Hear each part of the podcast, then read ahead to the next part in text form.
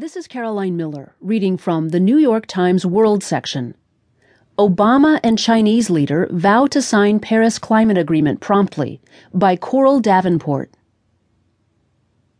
President Barack Obama and President Xi Jinping of China said Thursday that they would sign the Paris Agreement on climate change on April 22nd, the first day the United Nations Accord will be open for government signatures.